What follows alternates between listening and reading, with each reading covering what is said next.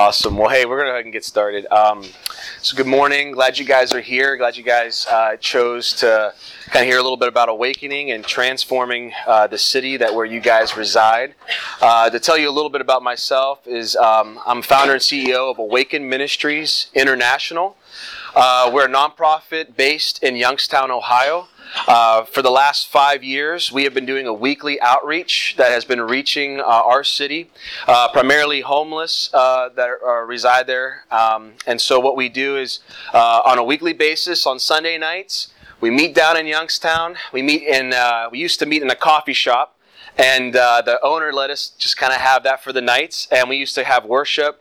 And we would go out on the streets, we would pray with people, meet people on the streets, no matter who they were. Didn't have to be homeless, it could have been anybody out there. We'd pray with them on the spot, talk with them, invite them back with us. And the majority of them would actually come back with us, want to come to the coffee shop, see what's going on, the music, and then we would hold a service. And so that was kind of what we started doing about 5 years ago.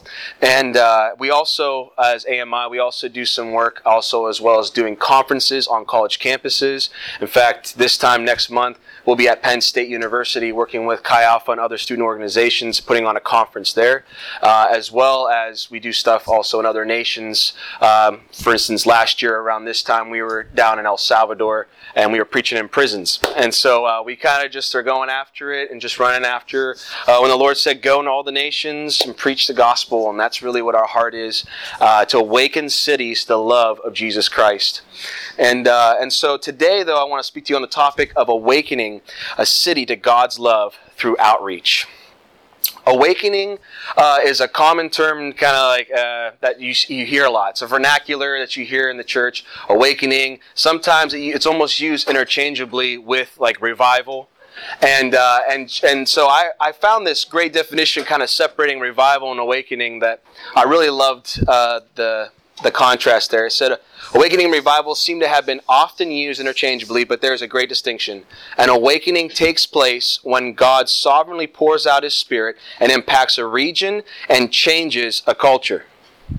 A revival, on the other hand, is when the church comes back to life, when the church becomes what it was always meant to be, a return to passion.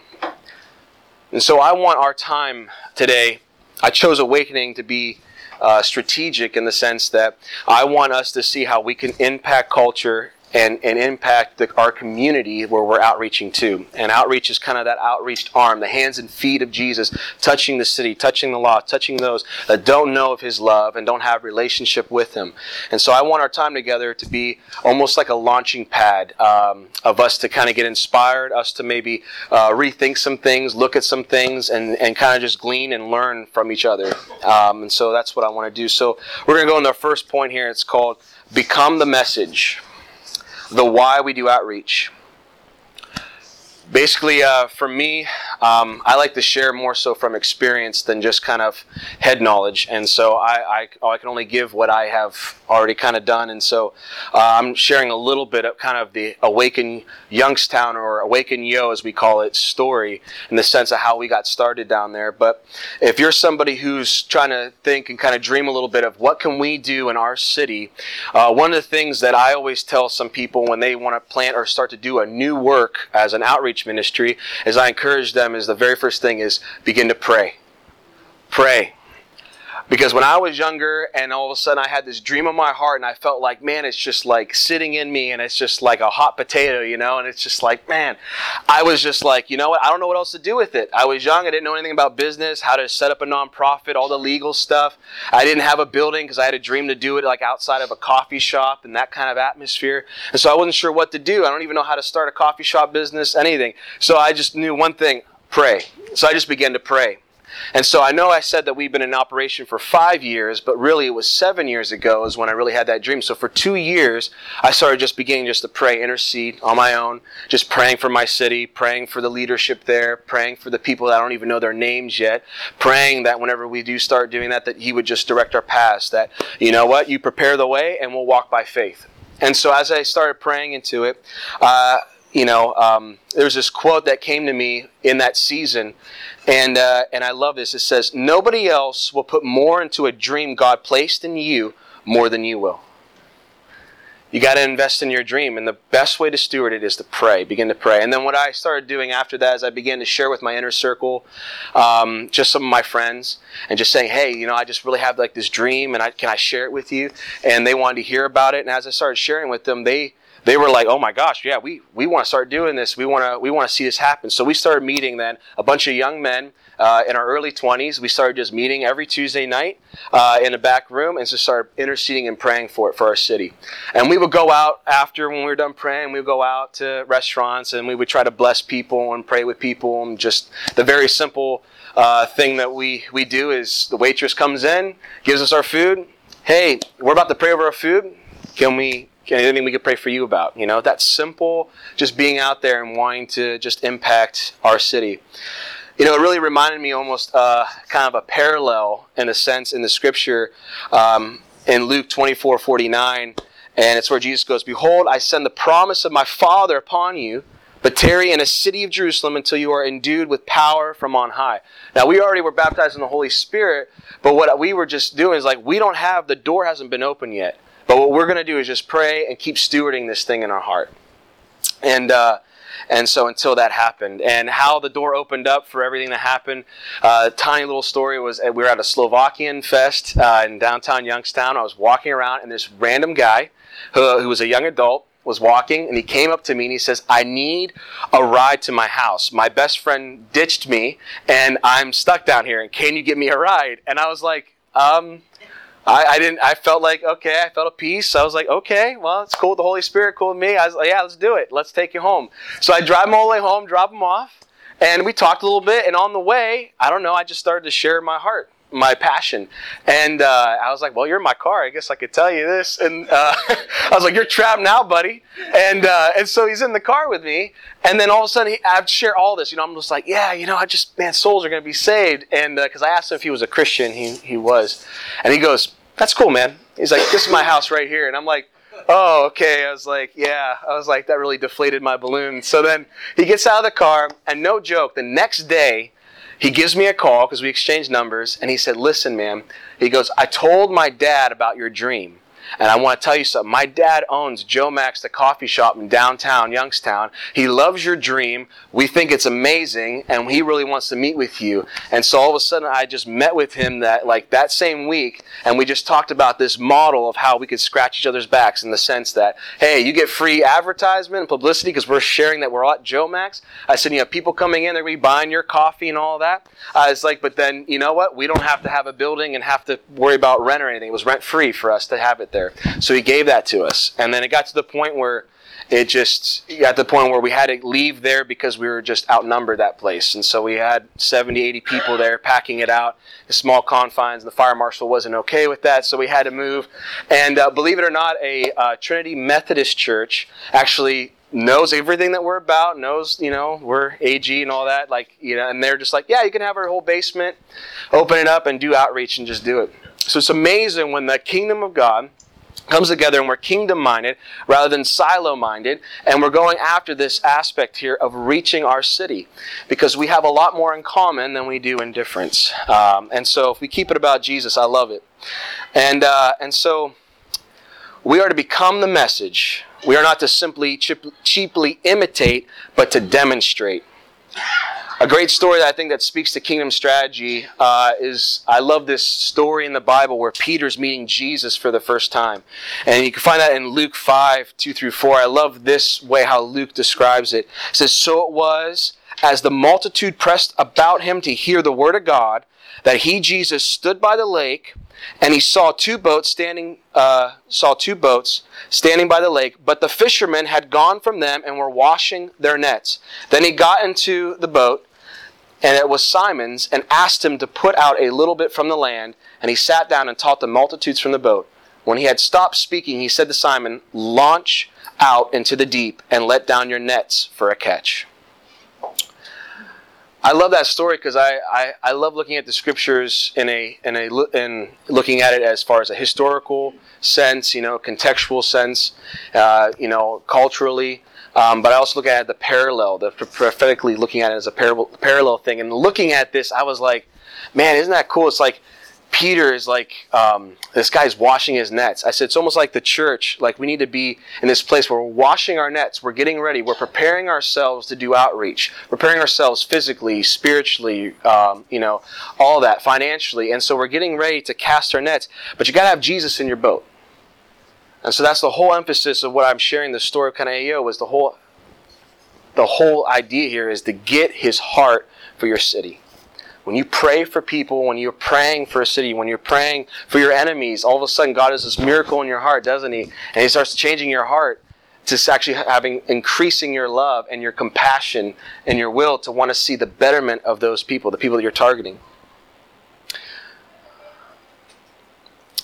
So I encourage you, the difference between outreach events and influencing your city through outreach is that those involved must become the message. They can't just merely attend and just want to help do this and do that. They have to literally breathe that passion. They have to have that spark, that ignition that separates it. When every single person involved in that outreach, they are moving with a passion to see souls transformed. Not just to kind of check off something like their good deed for the week. And that comes from leadership. That comes from you. It kind of flows right on down. And so... They have to become the message. God has a strategy for you and your church to apply nearby and see an impact. So as we started, kind of got that building, it took a while, obviously, to set it up. And so me and a couple of my friends that were in part of the prayer group, we used to just go out into the city. We said, let's go out in the city. Let's go out. We're going to start just seeing the lay of the land. Spy out the land in a way, kind of meet people, get to know names, get to know business owners, get to know these people and let them know what's about to happen. And we just began to start praying for people.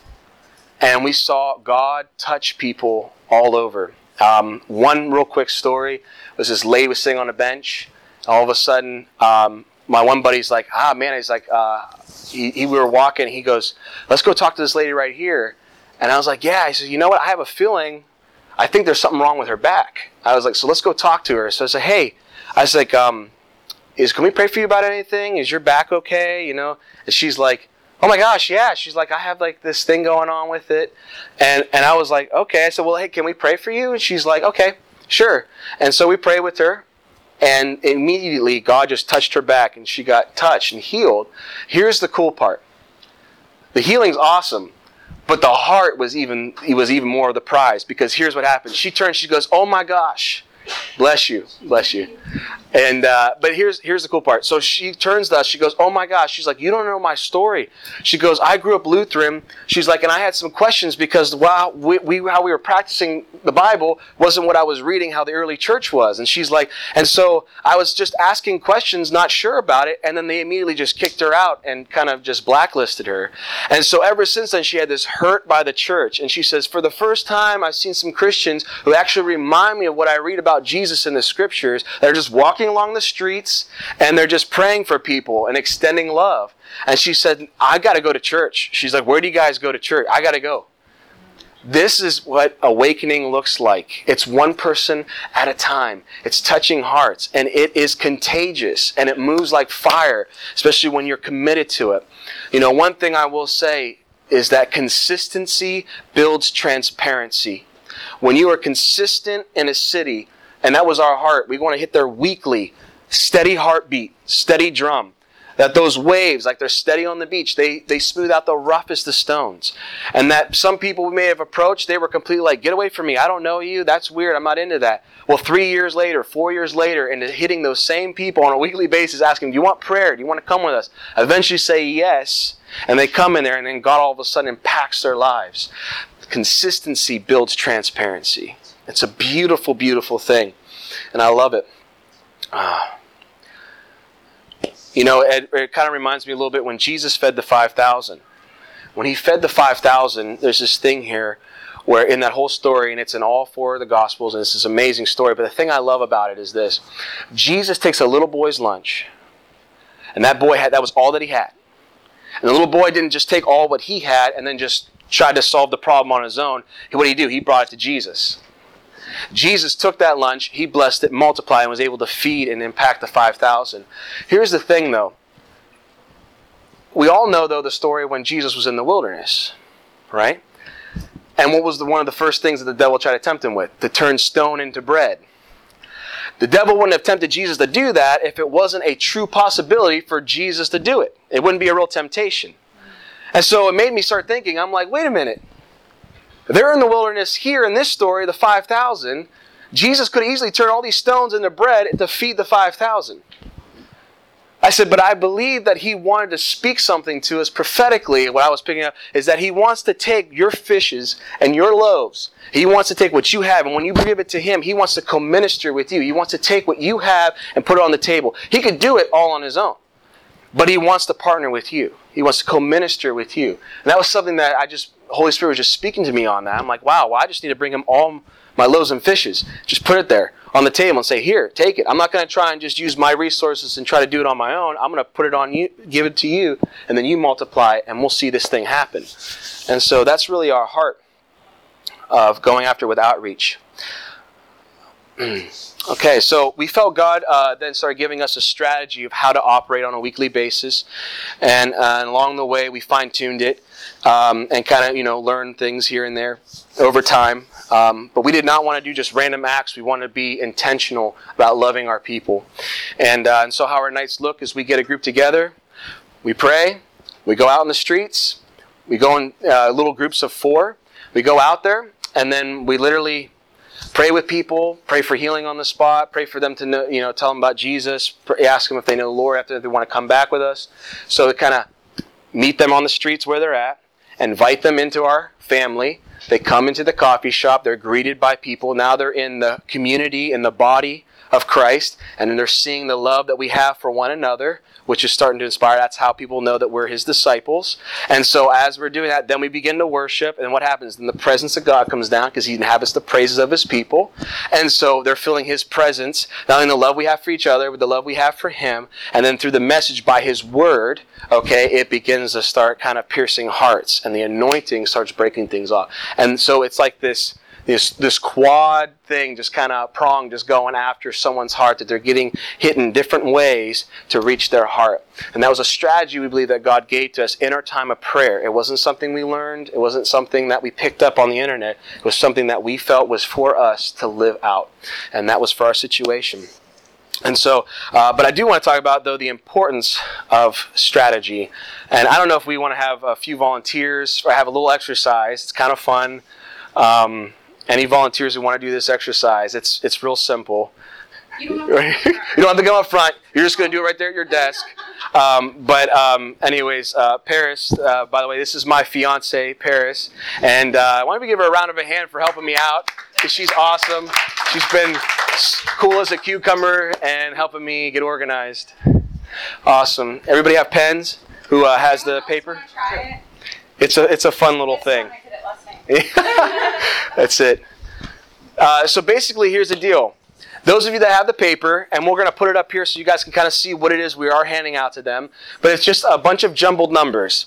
And your job, right here and right now, for the next minute, is that you are going to circle the number 1. Okay, the numbers go all the way up to 50. You're going to circle number 1, and then you are going to draw a line. This is what it looks like. You're then going to draw a line, then to number 2, and draw a circle around that, then to number 3, then number 4. And we're going to keep going for a minute. We're going to see how far you can go. Okay? It's as simple as that. So, you guys get it? Yeah? Does this have to be a straight line? As much as you can do in haste. We're not going to be grading on the straightness of. So, go ahead and start now.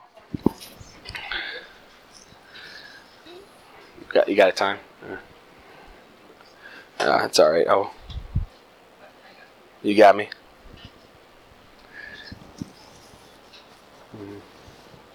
Yeah.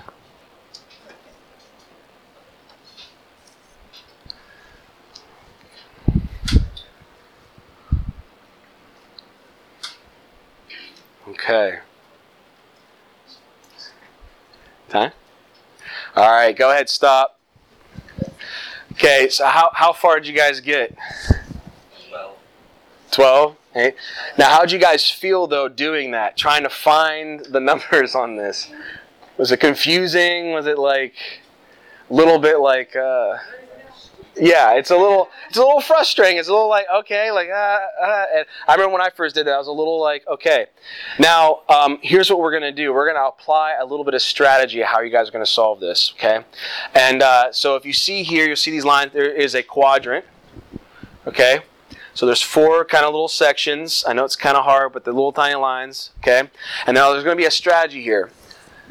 You're going to start with one. Okay, but then what you're going to do is you're going to go from this quadrant to this quadrant to this one to this one. And that's how it's going to repeat over and over. So 1, 2, 3, 4, 5, 6, 7, 8. And then that'll help you kind of narrow it down and make it 1/4 of the size that you got to look at. So we're going to do it again. Let's see how far you guys get. We're going to go in 3, 2, 1, go. Yeah.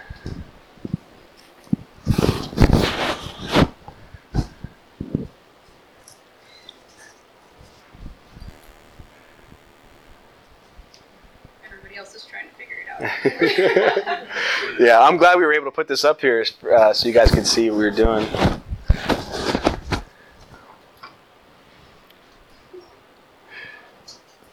Do do do do do do. Yeah, do Jeffrey.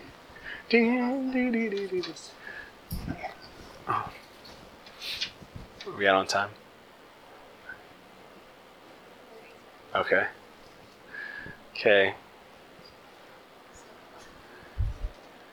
Almost there.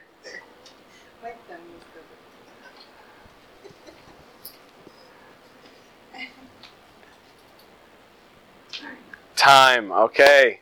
That's it. Now, how far did you guys get this time? 18. All right. Yeah. All right. Awesome. So that's just a fun little exercise that I like to do to just show the importance of strategy.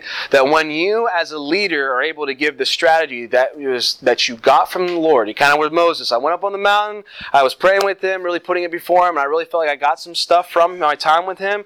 And then you start looking at the demographics and looking how to apply that, and really start thinking through. And basically, then you produce the strategy there, and it helps your people then begin to go after it. They go a lot further, and they're able to apply themselves a lot easier to it, and so I love it. So another part of strategy is we have to start asking ourselves some questions, especially if you're doing outreach with the church and stuff, and I think it's a great couple questions to look at, but there's three things every church has, right? It's in a unique place, they have people, and they have passion. Now, what I want us to do with strategy is I want us to start asking some questions that only you guys can answer, such as, where are we located? Where is your base operation? Where's your church? Where are we located? Are you in a rural town? Are you in an urban area, suburbia? Where are you located? What is the demographic around you? What is the living situations with people around you? You start asking yourselves questions there. And then with your people, what resources do we have with our people? I know one church, for some reason, they have it's 15 dentists go to their church. And they don't know why, they just attract dentists, and they just love coming there. And so what this church did was, they were like, well, I don't know, we got a lot of dentists, we got to do something with that, I don't know, it just seems like God led them here, and we got to do something. So what they do is they do these dental cleanings, teeth cleanings, and they go in to these, urban areas, and they give free teeth cleanings, and they go over into in foreign missions, and they'll go on trips, and they'll do that kind of thing, and offer the dental work over there. And it's this wonderful ministry that this church uniquely can give to their community and to the world around them, because God has in their congregation all these dentists that have the expertise to carry that out. And it is a practical, wonderful need, and guess what? Practical needs open and soften up the heart to hear and get their spiritual needs met. And so the other thing is passion.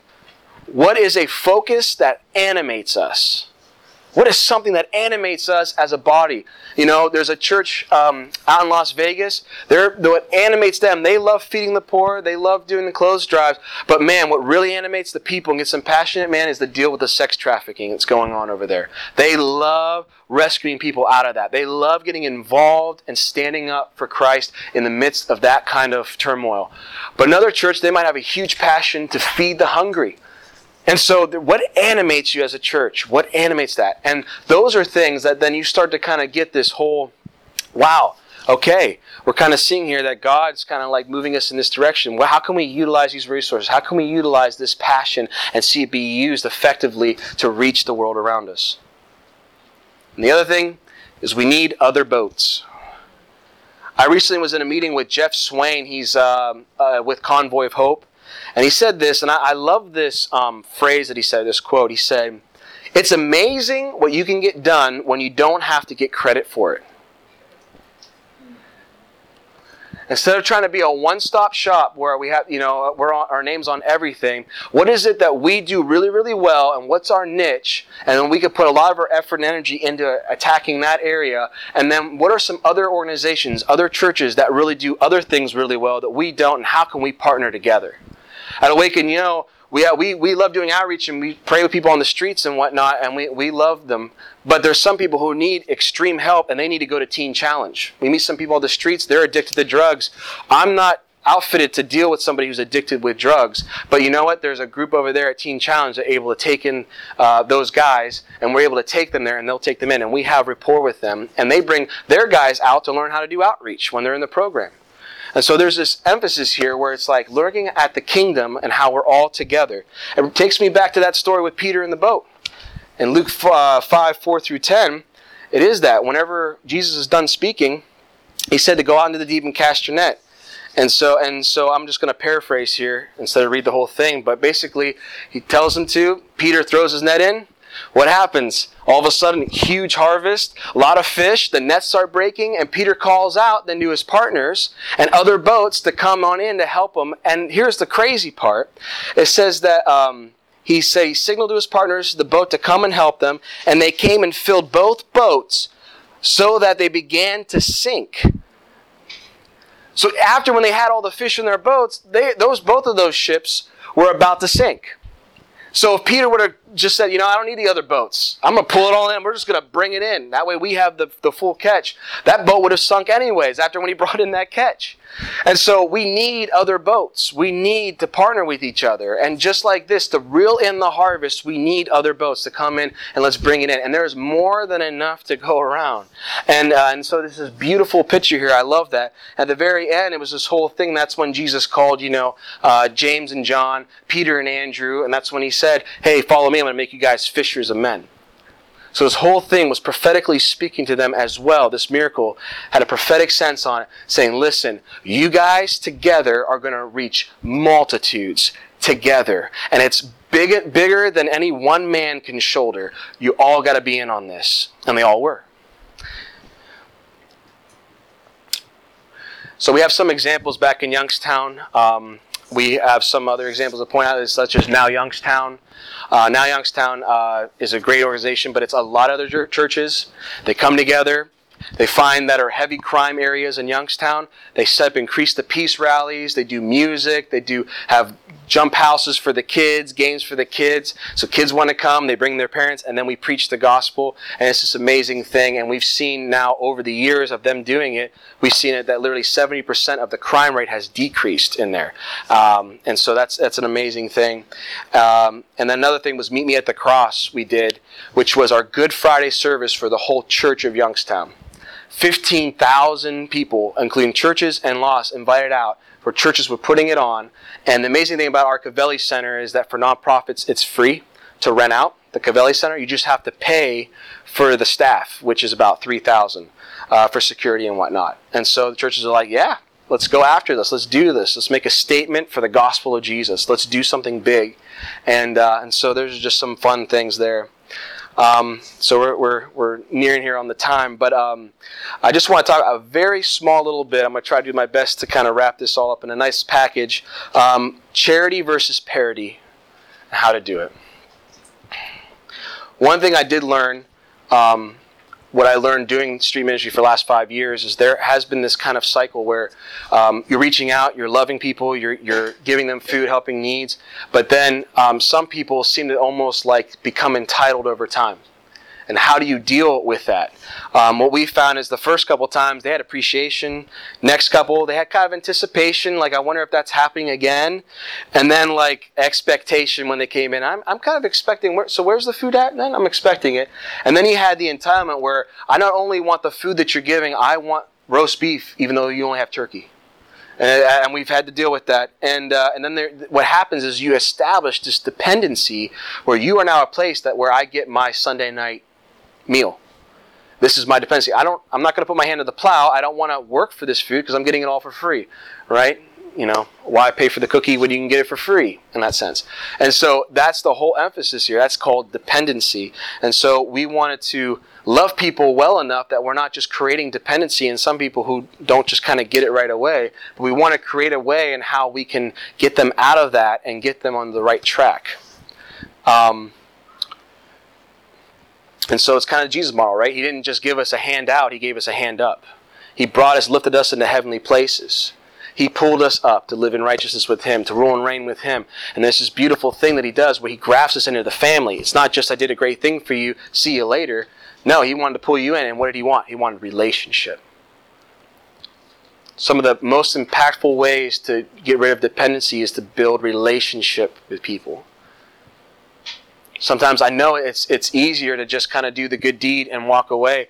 But what we found is we want to be so entrenched in this city that we want to then say, hey, we'll take you to church. Hey, the widow that we met in there, we're going to come to your apartment and visit you on Thursday night. And we're going to play some board games and just get to know you and hang out with you. Hey, and we would. And we would run her to the hospital when she needed because she had no family. You know, caring for widows and orphans, you know, all this stuff, man. It takes relationship.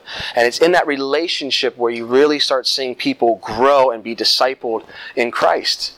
And that's how Jesus is with us, right?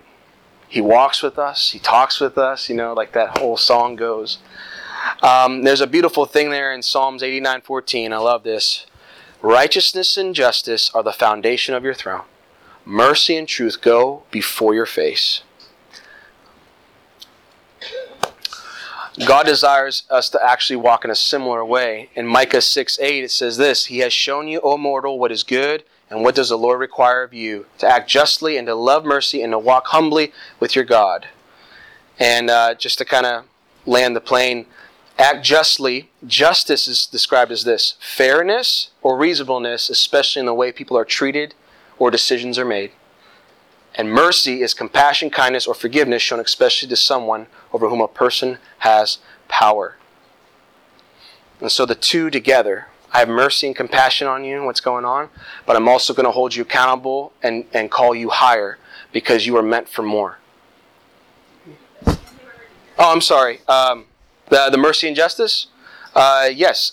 Justice, fairness or reasonableness, especially in a way people are treated or decisions are made. And then mercy is compassion, kindness, or forgiveness shown especially to someone over whom a person has power. Excuse me.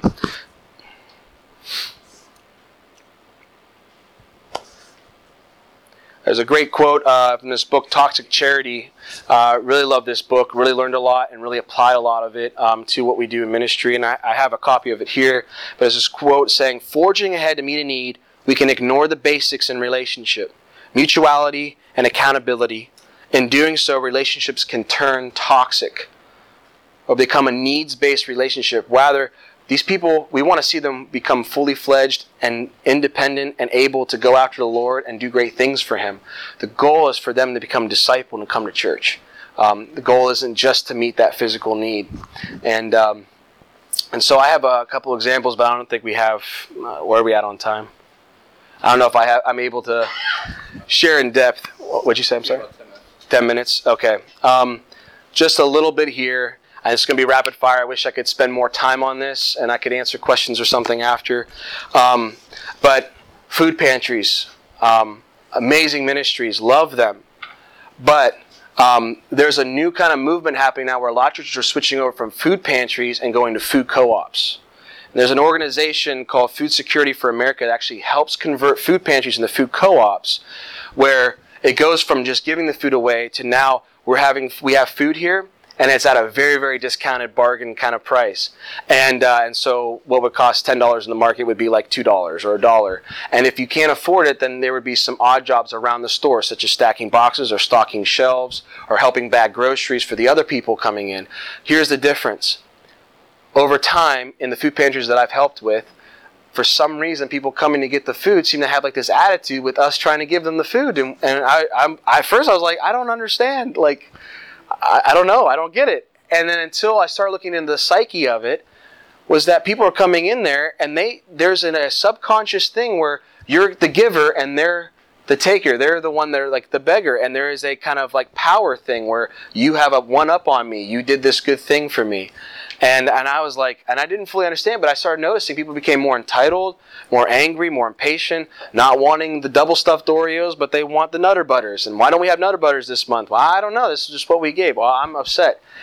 And so you see this, but what's going on is there's that dependency where they feel they're entrapped by they can only have whatever you give them.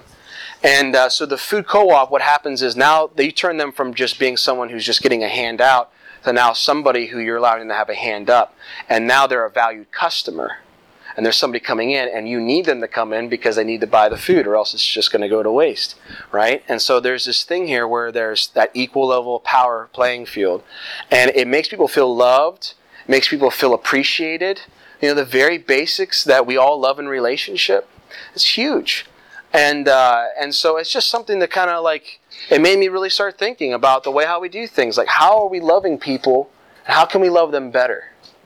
I want to love people better. It's not so much about, well, we always did it, or this is what I was used to, because, you know, I thought it was great. But now learning more and more, I was like, man, I want to love people on a deeper, deeper level. How can we do this?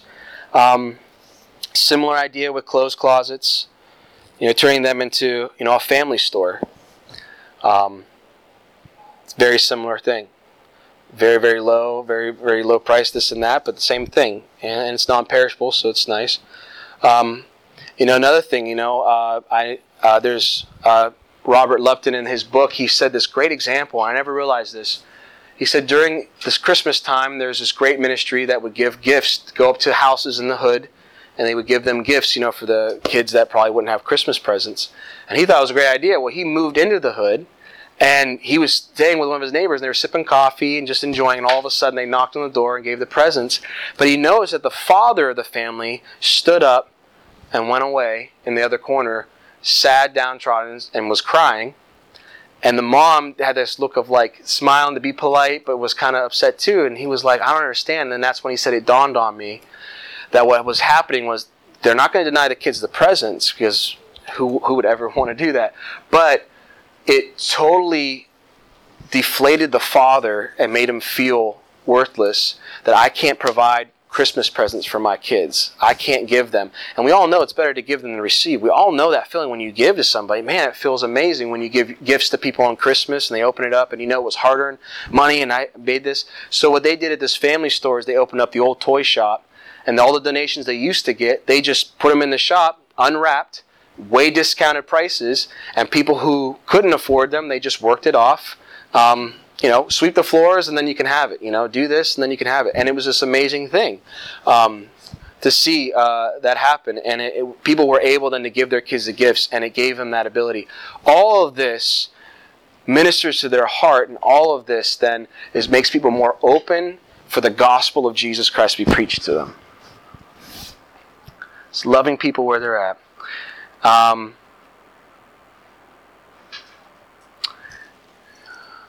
And so we saw that. The three things: seeing former clothes closet recipients working as paid employees behind the counter was a hopeful sign. Discovering bargains generates excitement universally. We all love a good bargain. Oh my gosh, you know, like look at this. And people would come, and you had to show proof of your residency, so you pick your neighborhood you're going to pick and impact. And so when you show the proof of your residency, then you're able to go to that store. And then being greeted as a valued customer, not charity cases, affirms self-esteem. And so just kind of wrapping it up, I'm sorry it's a little bit longer, is we did this initiative at our church, and basically I had this idea called this Love Thy Neighbor initiative, and we just went out to the cities from our church, and we just said, you know what, we're going to aim to give a year's worth of hours in one summer. 8,760 hours in one summer of love, compassion, and just loving our neighbors and just going out there and doing it. We're not going to base it off of how many turkeys we give away or how many this, that, or that, or how much money was given. What we're wanting to do is our time, because time is a major component to relationship, and we want to be consistent with it. And so we actually reached up to 14,000 something hours at the end of the summer, and our people grabbed a hold of it and they went after it. And that was like, if some people like to show numbers to kind of show progress, so that was a way of doing it, and not being that it's about an object or what we gave, but more on how we loved and how we were able to give our time. And that was the overall message you want to give, is giving your time, not just of the material, but you know, of your heart. And so we saw that, and it was cool. A little guy, well, a little guy, meaning his son and a single dad, went out and they said, "We're just going to clean up the blocks in our neighborhood in Bessemer, PA. That's where we're from. We have a little red wagon. We're going to pull weeds." And he just went after it. Every single week, just hitting it up. And literally, they, he's putting the Facebook posts out there because we wanted to share the stories. And no joke, the whole city council and everybody got together, met with this guy, his little boy, and his little red wagon, and 5 other churches, and they said, "We're going to have a red wagon day. We're all going to get together, and the whole city is going to get behind this, of cleaning up our blocks, cleaning up our streets." And they preached the gospel to these people. And so it was this amazing thing how it kind of got the city behind them, and they just totally were able to try to transform their area and be able to be a light for Jesus. And so just... summing it up here and close, I don't claim to know all the answers, obviously. I can only share what I've known, what I've seen, what I've applied. And that's my experience. It isn't theory, but that's my experience. And I just wanted to encourage us and to maybe look at some of the things, how we're doing stuff, or if you're dreaming of starting something. And I just wanted to share some of the lessons that we've learned, some of the stuff that we've applied and saw, and hope to just empower you and embetter you in what you guys are wanting to do with your church or whatever you're starting as far as a nonprofit. And so thank you guys so much for listening. If you guys have any questions, I'd be more than happy to answer. I don't know where we're at on time. I do apologize. Okay, I'm so sorry if I went over. Yeah. Just reference to that book you made. Yes. What was the book title? Book title is called Toxic Charity. Robert Lupton is the author. His grandson was actually on my leadership team. Robert Lupton, Toxic Charity. I'm sorry. He did a lot of work in Atlanta, based in Atlanta, did a lot of stuff for the 96 Olympics there. Seeing how top down and all this stuff. So he has a lot of great experience. So it was stuff that helped us. It was a gleaner for us. Any other questions or anything like that? What is your last name? My last name is LaCella. Yeah. So I appreciate you guys coming in, wanting to learn. I hope you guys got a few takeaways. If anything, I hope I was able to give a decent explanation of how we do the stuff that we do. So thank you guys. Thank you.